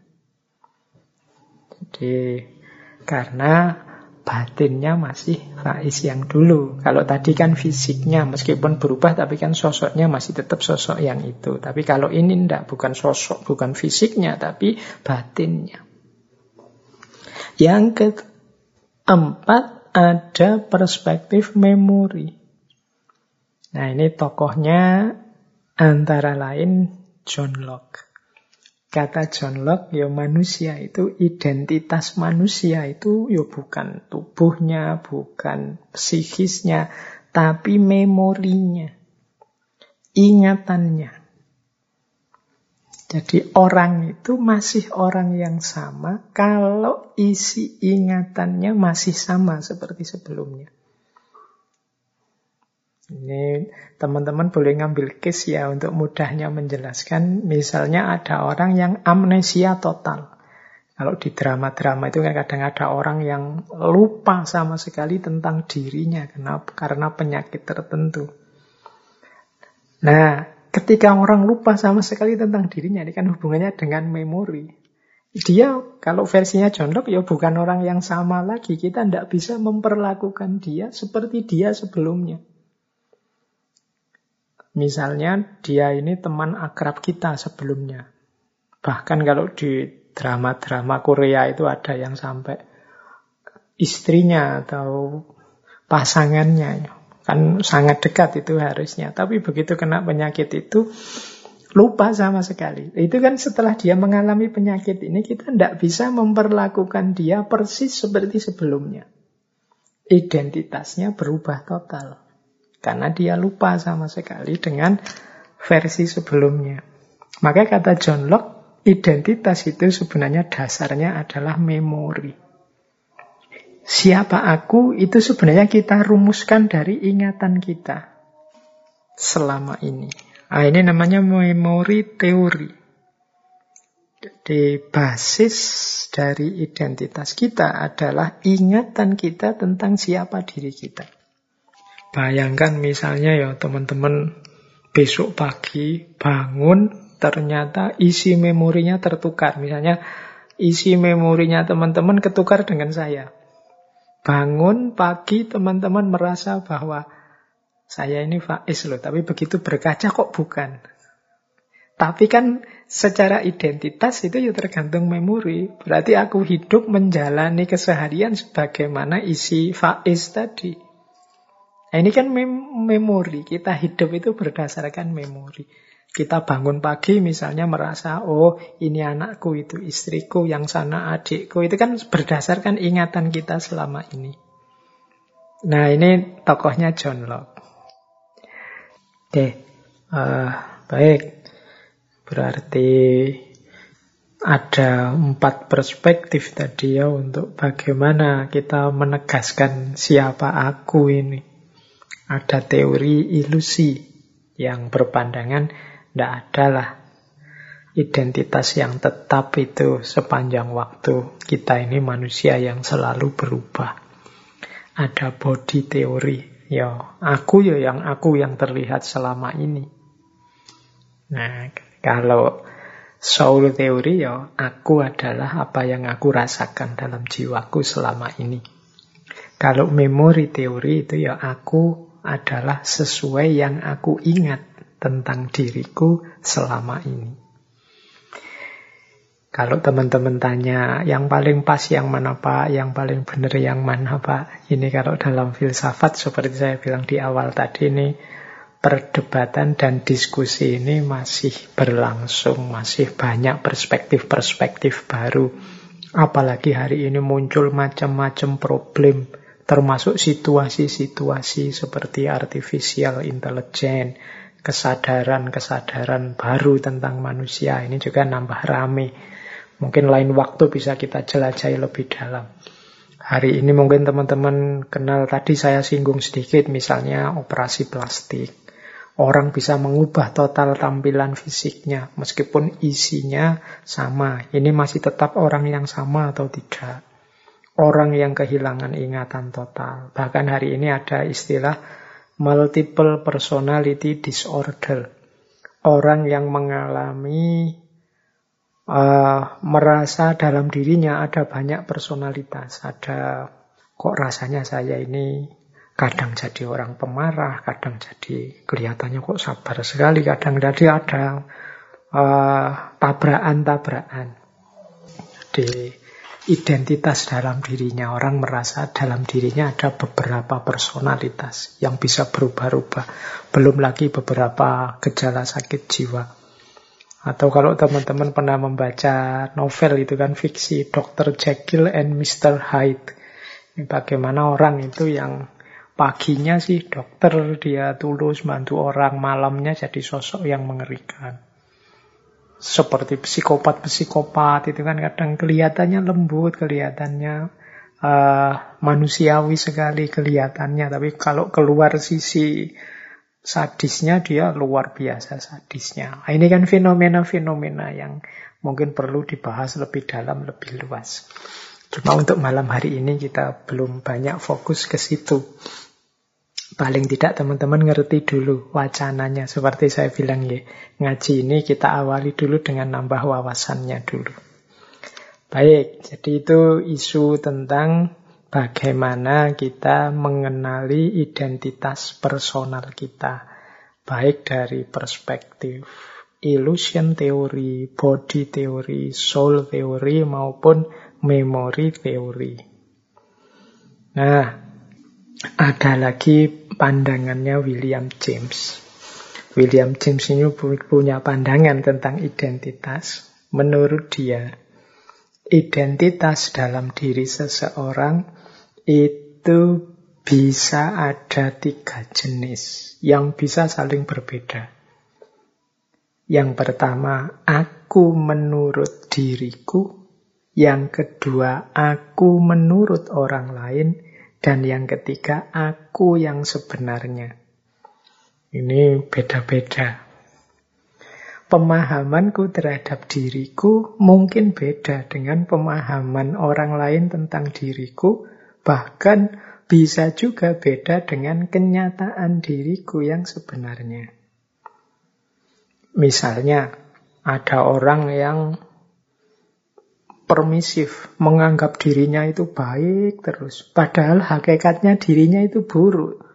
Dirinya itu suka bohong. Tapi dia merasa, loh kebohonganku itu kan beralasan. Kebohonganku demi kebaikan. Sehingga kebohongan itu dihitung sebagai baik. Sebenarnya kan dia bohong. Sebenarnya dia ini pembohong. Tapi dia memahami dirinya sebagai orang yang baik, mulia. Mungkin orang lain punya pandangan berbeda, mungkin dia tidak tahu faktanya, cuma ngerti setengahnya, ya dianggapnya, ah orang ini mungkin terpaksa bohong misalnya. Itu kan beda antara anggapanku tentang diriku, anggapan orang lain padaku, dan hakikat diriku yang sebenarnya. Maka kata William James, ketika dua orang bertemu, itu sebenarnya ada enam orang yang hadir. Yang pertama apa? Yaitu pandangan masing-masing tentang dirinya. Jadi kalau dua orang bertemu, yang pertama ketemu itu pemahaman masing-masing orang. Yang ketemu itu tentang dirinya sendiri-sendiri. Kemudian dua lagi yang ketemu adalah pandangan masing-masing tentang yang lain. Pandanganku tentang dirimu dan pandanganmu tentang diriku. Ini kan dua. Dan yang ketiga, hakikat yang sebenarnya dari diri masing-masing. Itu kan dua lagi berarti enam. Jadi kalau kita ketemu empat mata itu sebenarnya yang ketemu tidak empat mata, tapi dua belas mata. Jadi orang yang dua orang pertama ini aku menurut diriku masing-masing, dua orang kedua aku menurut masing-masing kita menurut orang lain, dan yang ketiga aku yang sebenarnya. Ini masing-masing kan dua, jadi enam, matanya dua-dua jadi dua belas. Jadi pertemuan empat mata itu sebenarnya pertemuan dua belas mata. Jadi ini menurut William James. Jadi kalau teman-teman nanti berefleksi, memahami diri, coba didalami lagi. Di mana titik beda antara pandanganku tentang diriku sendiri dengan diriku sendiri yang sejati dengan pandangannya orang lain terhadap diriku. Ini bisa jadi beda-beda.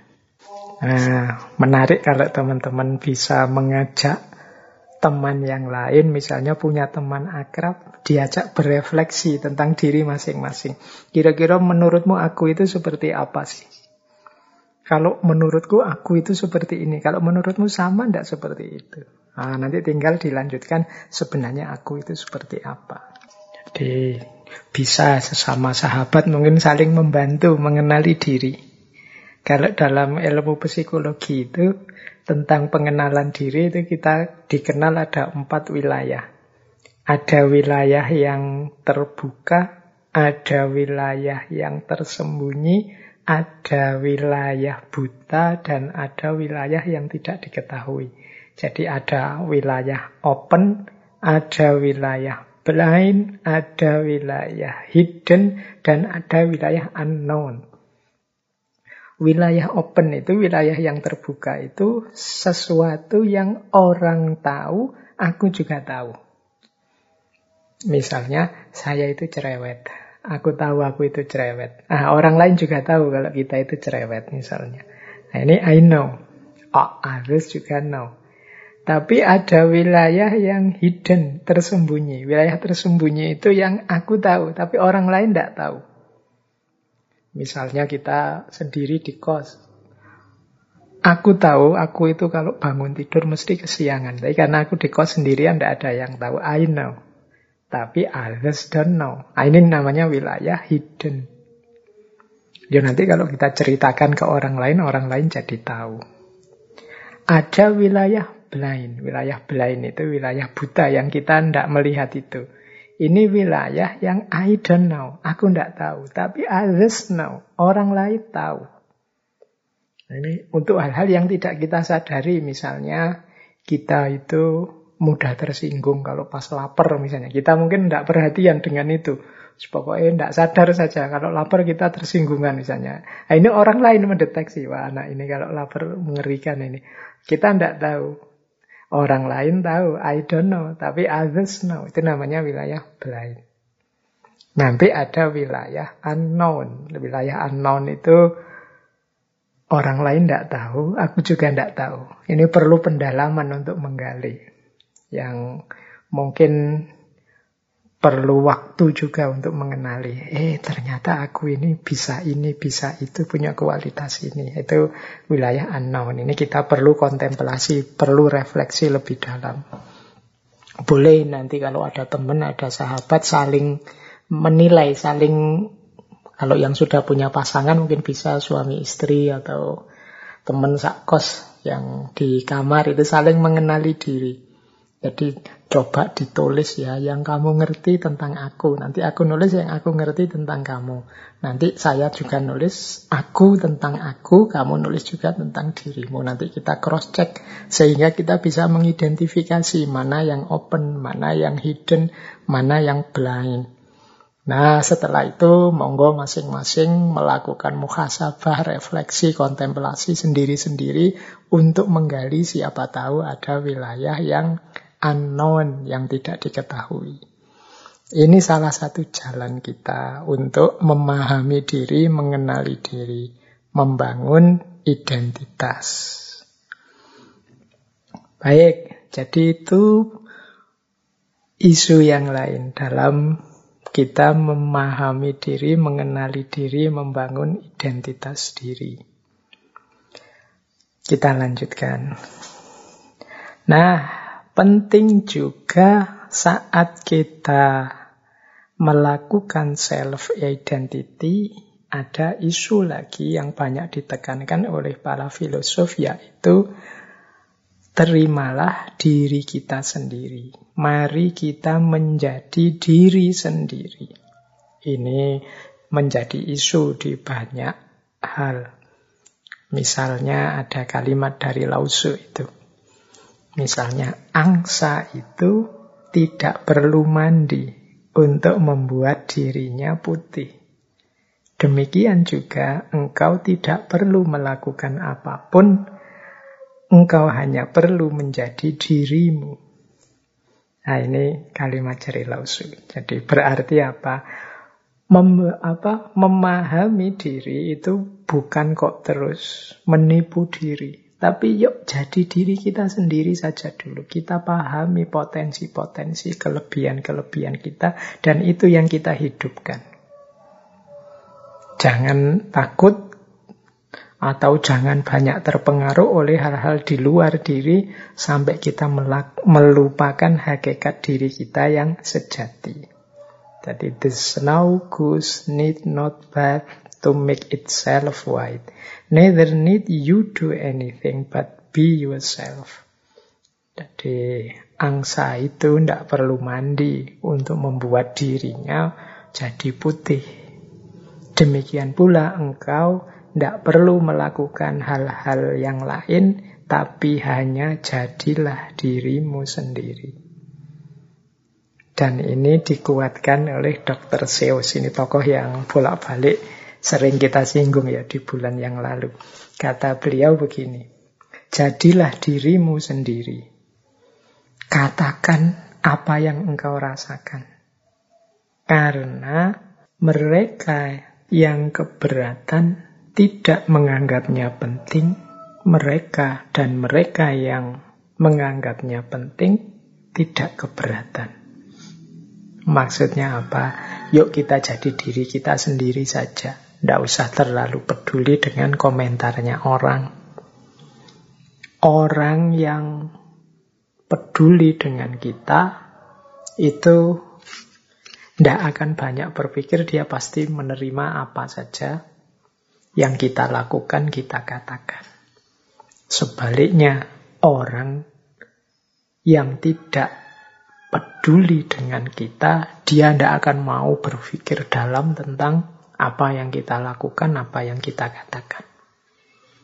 Jadi, berarti apa? Tidak usah tergantung pada komentarnya orang. Tidak usah tergantung pada pikiran-pikirannya orang yang tidak selalu relevan.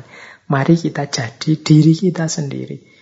Dan kita menyampaikan apa yang ingin kita sampaikan. Kita diam kalau memang tidak ingin bicara. Pokoknya kita hidup sesuai keinginan kita menjadi diri kita sendiri. Ini mirip seperti pepatah. Jadilah diri sendiri sesuai yang kita inginkan karena Orang yang suka kepada kita tetap akan suka kepada kita apa pun yang kita lakukan, apa pun yang kita jalankan. Sebaliknya orang yang tidak suka pada kita tetap akan mencari celah-celah untuk menyatakan bahwa kita salah, kita keliru, apa pun yang kita jalankan, apa pun yang kita lakukan.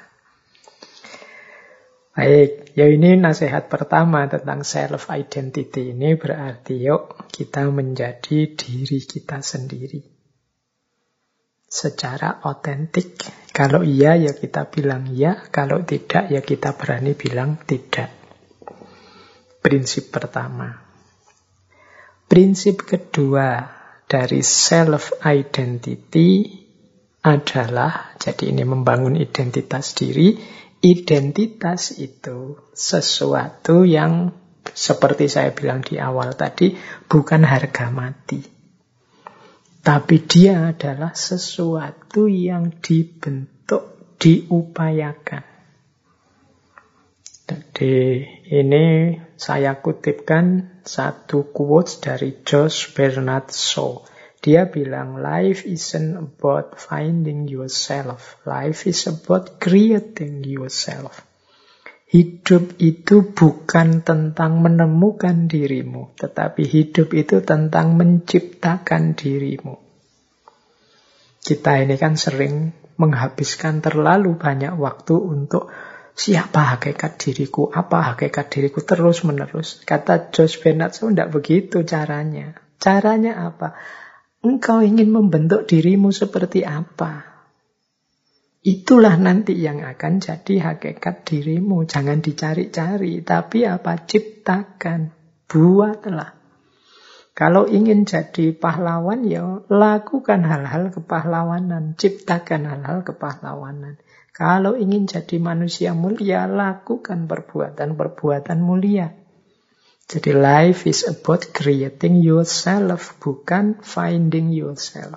Jadi kadang-kadang kita ini kan mungkin karena terlalu banyak teori yang dijejalkan, sehingga kita cari-cari diri kita mencocokkan dengan teori-teori. Akhirnya kita capek menemukan diri kita. Saya itu tipe introvert atau extrovert ya saya itu tipe jenis orang yang begini apa yang begitu ya, melankolis apa apa ya. Itu kan sering banyak teori-teori itu terus kita membaca diri kita. Tapi sebenarnya itu semua bukan harga mati.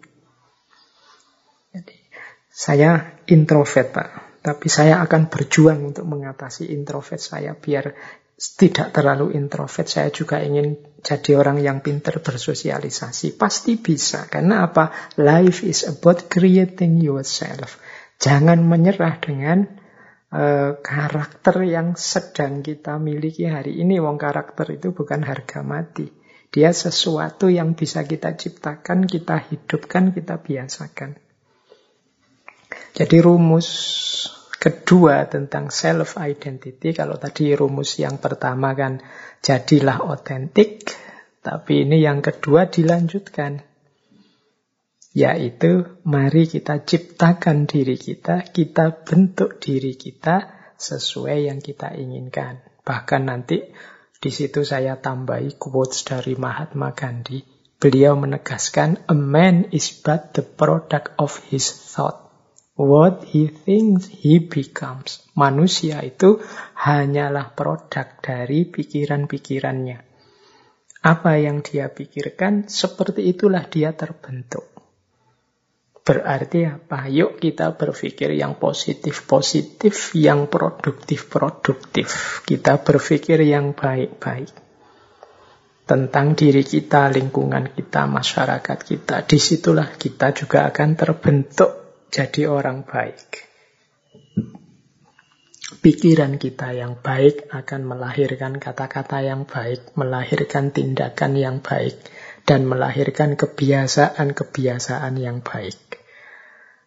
Kalau hidup kita ada di siklus ini, pikiran baik, kata-kata baik, tindakan baik, kebiasaan baik, ya pasti karakter kita akan terbentuk jadi karakter baik identitas kita adalah identitas orang baik. Nah, jadi ini rumus kedua saat kita membangun self identity, membangun identitas diri kita. Rumus yang ketiga untuk self identity adalah identitas kita itu sifatnya adalah ongoing proses. Senantiasa berproses. Tidak mandek, tidak harga mati. Ini seperti kalimat yang saya ambil, quotes dari William Shakespeare. We know what we are, but not what we may be. Kita tahu siapa kita sekarang, tapi kita tidak tahu what we may be, apa kita, siapa kita nantinya. Jadi berarti apa? Ya saya sekarang seperti ini, diterima saja. Tapi kan besok bisa jadi berubah. Asal kita rancang sejak sekarang. Nah, itu identity. Iya sih, saya sekarang orangnya pemalu, pendiam, introvert. Suka negative thinking misalnya, sekarang. Tapi kan kalau memang aku berniat mengubah diriku, yo siapa tahu besok aku bisa berkembang jauh lebih baik. Dan tentunya kita juga kan ingin jadi jauh lebih baik. Jadi We know what we are. Kita mungkin bisa membaca siapa diri kita sekarang, tapi but not what we may be. Siapa tahu kita yang akan datang. Karena tidak ada identitas yang fix. Ya saya sekarang pemalu sih, tapi bukan berarti kepemaluan saya ini harga mati. Sampai besok-besok aku ya pemalu. Kalau kita mau bisa kok mengubah sifat pemalu kita, misalnya jadi agak pemberani misalnya. Itu what may be. Maka orang jangan putus asa dengan kondisinya, dengan situasinya, dengan identitasnya saat ini. Karena identitas, karakter, situasi itu sifatnya ongoing proses. Terus menerus berubah, bahkan tidak ada titik akhirnya. Kitalah nanti yang bisa menentukan kita ingin jadi apa, kita ingin terbentuk seperti apa. Ini dikuatkan oleh quotes dari Lao Tzu. When I let go of what I am, I become what I might be. Kalau aku melepaskan diriku saat ini, aku menjadi diriku yang mungkin.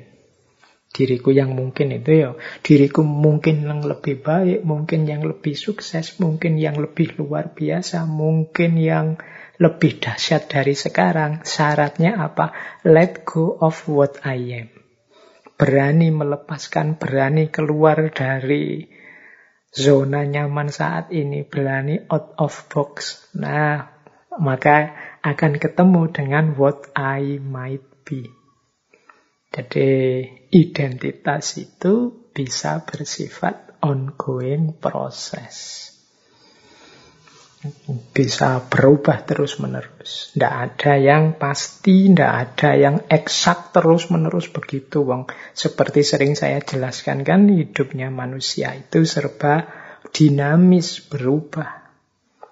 Maka, we know what we are, but not what we may be.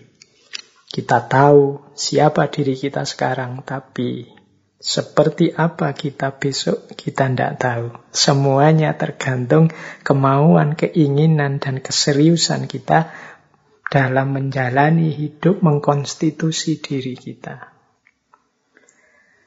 Baik. Nah, ini waktunya tinggal sedikit. Ada quotes menarik dari Mahatma Gandhi lagi dia bilang begini, the best way to find yourself, the best way to find yourself is to lose yourself in the service of others. Cara terbaik untuk menemukan dirimu adalah dengan cara melenyapkan dirimu dalam melayani yang lain, dalam berbuat baik pada yang lain. Nah ini quote terakhir dari Mahatma Gandhi ini mungkin kita pahami sebagai strategi alternatif ya. Mungkin kita kesulitan untuk membentuk diri kita. Ya sudahlah, ada jalan pintas, yaitu apa? Lakukan kebaikan untuk orang lain. Anggap saja dirimu hilang. Dirimu hilang itu kikis egoismu jauh-jauh, kikis egomu dalam-dalam, abdikan dirimu untuk yang lain. Ya paling tidak dengan melakukan itu akan terbentuk diri kita sebagai orang yang baik, orang yang tulus, orang yang bernilai penting di tengah masyarakat. Jadi kita kan sulit, Pak saya itu siapa ya Pak? Saya itu cirinya apa ya Pak? Kelebihan saya apa ya Pak? Kekurangan saya apa ya Pak? Kita kan sering begitu, terus capek membaca buku kiri kanan. Sudahlah, kalau tips saya Muhammad Gandhi, lakukan saja kebaikan-kebaikan semampumu. Mungkin awalnya agak memaksa diri, tapi lama-lama seperti itulah kalian akan terbentuk. Jadi apa? Jadi orang yang baik. Jadi orang yang melakukan banyak kebaikan untuk sesama, otomatis di situ kita eksis, kita bernilai penting. Tadi kan kita merumuskan identitas macam-macam itu kan untuk menegaskan diri, menunjukkan kita ada, menampilkan betapa pentingnya diri kita kan begitu. Nah, kata Gandhi ya ada jalan terbaik untuk lebih cepat sampai ke sana, yaitu apa? Lose yourself in the service of other. Lakukan kebaikan sebanyak mungkin, semampumu untuk orang lain. Otomatis nanti lama-lama terbentuklah identitas dirimu sebagai orang yang baik. Tampillah kalian eksis sebagai orang yang baik otomatis nilai dirimu jadi penting wong orang lain mendapatkan kemanfaatan dari hidupmu. Jadi ini jalan praktis dari Mahatma Gandhi. Kalau mungkin di antara teman-teman yang kesulitan melakukan konstitusi diri, identifikasi diri yang mendalam rumit seperti para filosof, ya sudahlah teman-teman punya konsep kebaikan apa, ngerti yang baik-baik apa, paham yang bisa dilakukan apa, lakukan itu semaksimal mungkin. Di situlah nanti diri kita akan terbentuk. The best way to find yourself is to lose in the service of others. Terakhir, ini tak tambahi satu lagi kalau tadi alternatif dari Mahatma Gandhi. Ini ada lagi satu alternatif dari Maulana Rumi.